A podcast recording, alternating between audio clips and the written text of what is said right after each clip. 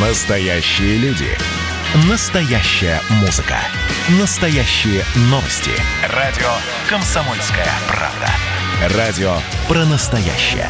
97,2 FM. эм.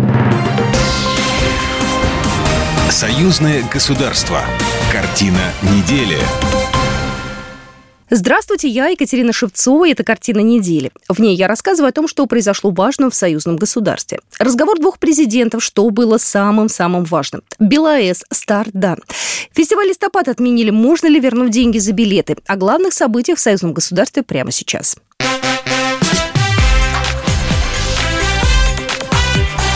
Главное за неделю.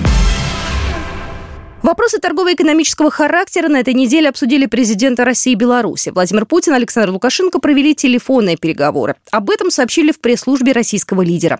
С обеих сторон подтвержден настрой на дальнейшее укрепление российско-белорусских союзнических отношений. Дана высокая оценка сотрудничеству в борьбе с распространением коронавирусной инфекции. В этом контексте отмечено большое значение договоренности о поставках в Беларусь российской вакцины, говорится в сообщении Кремля. Стороны обсудили также проблематику урегулирования Нагорно-Карабахского конфликта. Также белорусский лидер поздравил Владимира Путина и россиян с Днем народного единства. Телеграм-канал «Пул Первого», который ведет пресс-секретарь Александра Лукашенко Наталья Эйсман, сообщает, что стороны также обсудили перевалку белорусских грузов в российских портах, запуск БелАЭС, цены на нефть и газ на 2021 год, а также покупку Беларусью месторождения нефти на территории России. В Беларуси будут созданы региональные штабы по реагированию на ситуацию с COVID-19. Об этом на этой неделе Александр Лукашенко заявил на совещании о принимаемых мерах противодействия распространению вирусных инфекций. В период весенней волны коронавируса мы сделали ставку на местные власти, как на опорные центры принятия оперативных решений. И эта практика доказала свою эффективность. Сегодня складывается схожая ситуация, поэтому нам следует в течение одного-двух дней организовать региональные штабы. Эпидемическая ситуация в мире развивается по одному из самых негативных сценариев, считает Александр Лукашенко. Поэтому решение о временном закрытии европейских границ Беларуси является необходимой мерой защиты населения. Еще не успели появиться эффективные и надежные лекарства от коронавируса – а он уже мутировал и стал приспосабливаться к применяемым методам борьбы с ним. Так называемая новая испанка захватывает Западную Европу. Поэтому мы не могли оставлять наши границы для въезда в страну открытыми. Тем более, что пик у нас не преодолен в Беларуси.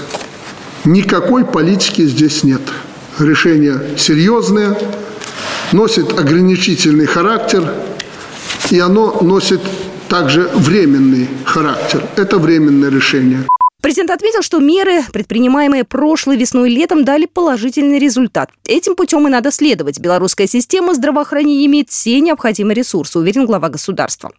В этот же день Александр Лукашенко вручил государственные награды заслуженным деятелям различных сфер деятельности, а также генеральские погоны представителям высшего офицерского состава. Торжественная церемония состоялась во Дворце независимости.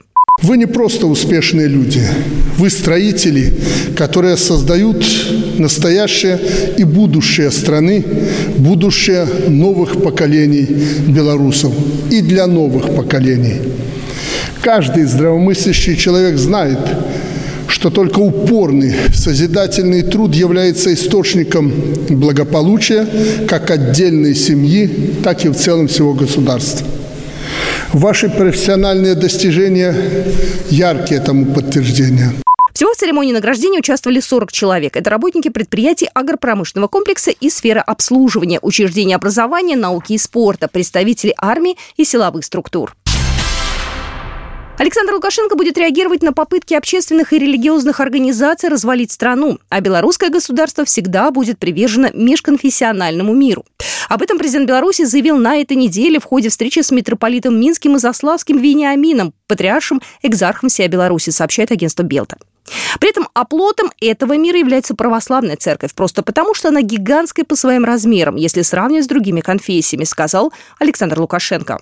В Беларуси зарегистрированы и функционируют различные религиозные конфессии и направления – православные, католические и протестантские организации, общины старообрядцев, иудейские объединения, мусульманские и буддийские общины. Как отметил Александр Лукашенко, в Беларуси удалось сохранить равновесие и баланс при всех событиях, которые происходили и еще происходят, особенно в столице государства.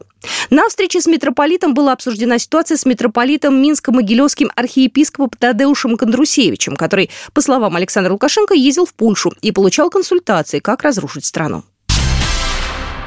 На этой неделе премьер-министры России и Беларуси Михаил Мишустин и Роман Головченко провели телефонные переговоры. Об этом сообщили в пресс-службе правительства Российской Федерации.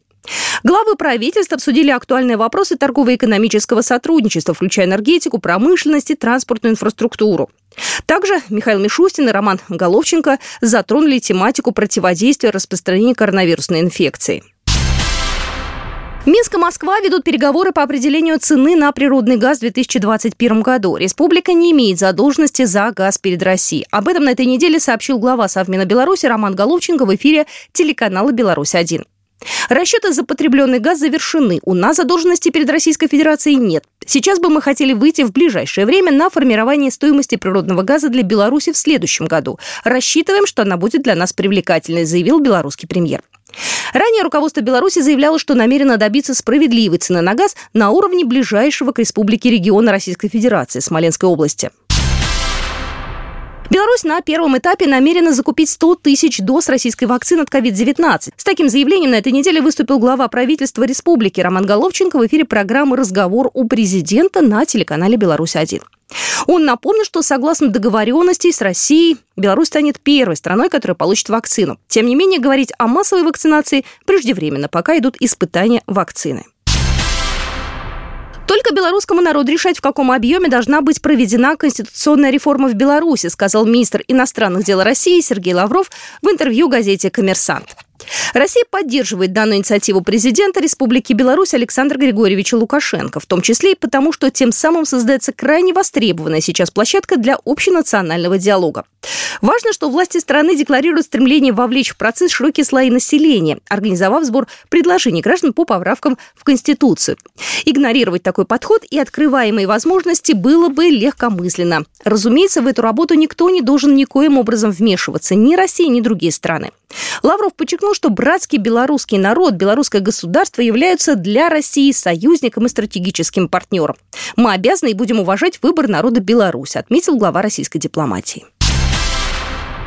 Первый энергоблок белорусской АЭС синхронизировали сеть. Он уже выдал первые киловатт-часы в единую энергосистему страны. По словам Алексея Лихачева, генерального директора госкорпорации «Росатом», поступление первых атомных киловатт-часов электрической энергии в единую энергосистему Беларуси – историческое событие, знаменующее начало атомной эры для республики. Это стало возможным благодаря длительной и продуктивной работе большой команды белорусских и российских специалистов.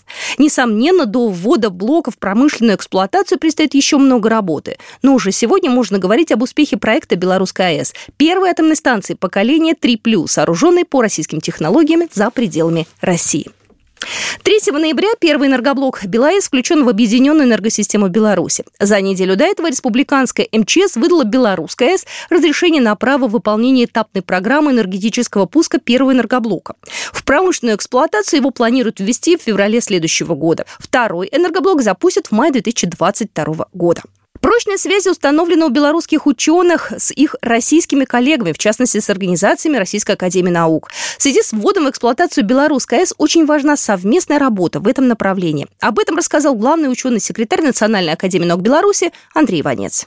Безусловно, мы говорим о том, что наши э, российские коллеги сегодня также являются нашим стратегическим партнером. И в этой связи, конечно, мы имеем очень давние, тесные, хорошие связи со всеми научными организациями Российской Академии Наук, но буквально месяц назад у нас состоялся очень тесный э, разговор взаимодействия с Национальным исследовательским центром Курчатовский. Мы прекрасно понимаем то, что ввиду того, что у нас и введение нашей белорусской атомной электростанции в эксплуатацию, взаимодействие как раз-таки наших физиков, ядерщиков. Это очень важно. И в этой связи, конечно, Курчатовский центр и Объединенный институт ядерных исследований в Дубне – это два крупнейших российских научных центра, международных научных центров, которые являются, в общем-то, во многом мировыми лидерами в данной сфере.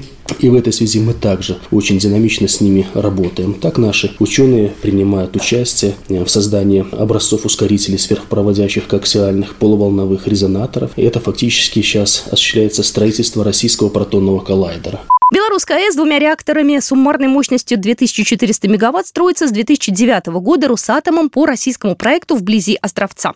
В рамках межправсоглашения Республики Беларусь представили экспортный кредит, который предполагает выделение до 10 миллиардов долларов. В июле Россия смягчила его условия, продлив его на два года и снизив процентную ставку.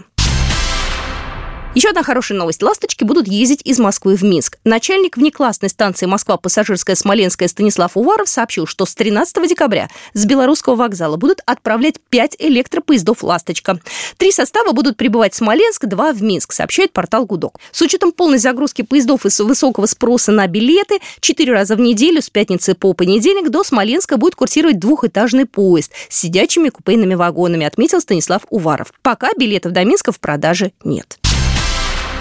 Согласно постановлению Совета министров Республики Беларусь, 1 ноября временно приостановлено пересечение границы на въезд для иностранцев или без гражданства. Как передает Государственный пограничный комитет, ограничения относятся к автодорожным пунктам пропуска, пунктам упрощенного пропуска, пунктам железнодорожных вокзалов. Данная мера введена для предотвращения распространения инфекции, вызванной COVID-19. И приехать в Беларусь сейчас можно только воздушным транспортом. 27-й Минский международный кинофестиваль «Листопад» отменен. Такая информация размещена в телеграм-канале Министерства культуры, сообщает Белта. В связи с неблагоприятной эпидемиологической ситуацией Оргкомитетом принято решение об отмене в 2020 году всех мероприятий 27-го Минского международного кинофестиваля «Листопад», говорится в сообщении. Средства, закупленные билеты, будут возвращены. Механизм возврата будет разъяснен в ближайшее время. Вот такие события происходили в жизни союзного государства на этой неделе. Программа произведена по заказу телерадиовещательной организации Союзного государства. Картина недели.